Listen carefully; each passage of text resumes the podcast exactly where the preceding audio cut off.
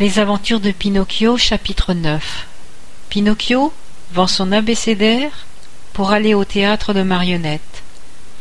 La neige ayant cessé de tomber, Pinocchio prit le chemin qui menait à l'école en portant sous son bras l'abécédaire flambant neuf. Tout en marchant, il rêvassait et construisait mille châteaux en Espagne, tous plus beaux les uns que les autres. Il se disait Aujourd'hui à l'école, j'apprendrai à lire. Demain, j'apprendrai à écrire. Après-demain, je saurai compter. Avec tout mon savoir, je gagnerai beaucoup d'argent. Et dès les premiers sous en poche, j'achèterai à mon papa un beau manteau de drap. Que dis-je de drap? Il sera tissé d'or et d'argent, avec des brillants en guise de boutons. Le pauvre homme le mérite bien, car en somme pour m'acheter des livres et me donner de l'instruction, il se retrouve en bras de chemise. Avec le froid qu'il fait, seuls les papas sont capables de faire de tels sacrifices. Alors que tout ému, Pinocchio se racontait ce genre de choses, il entendait au loin le son aigu des fifres et les coups sourds d'une grosse caisse. Vite, vite, vite Bon, bon, bon Il s'arrêta pour mieux écouter. Il y avait une très longue route qui croisait la sienne et qui conduisait à un petit village construit au bord de la mer.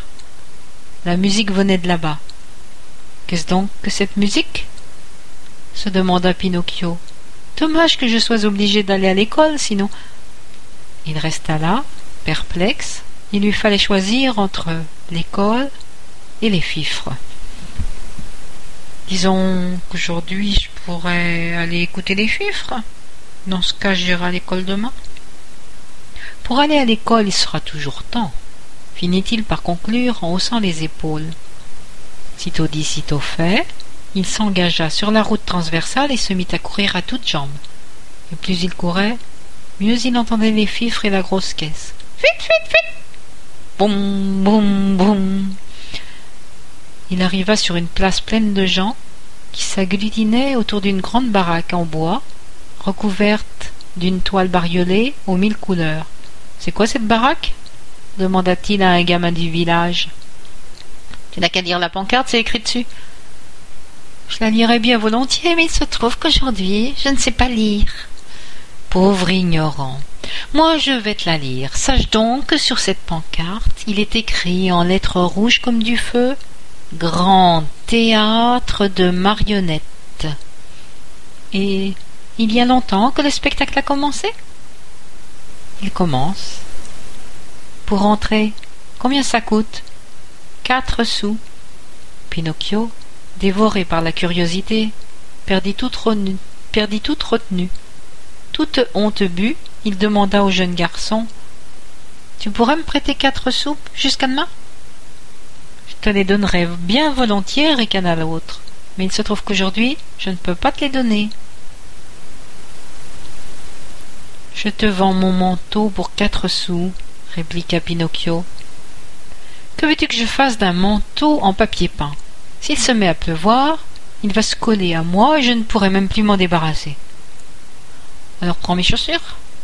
Elles sont tout juste bonnes à allumer le feu. Et le bonnet, tu m'en donnerais combien? Belle acquisition, en vérité.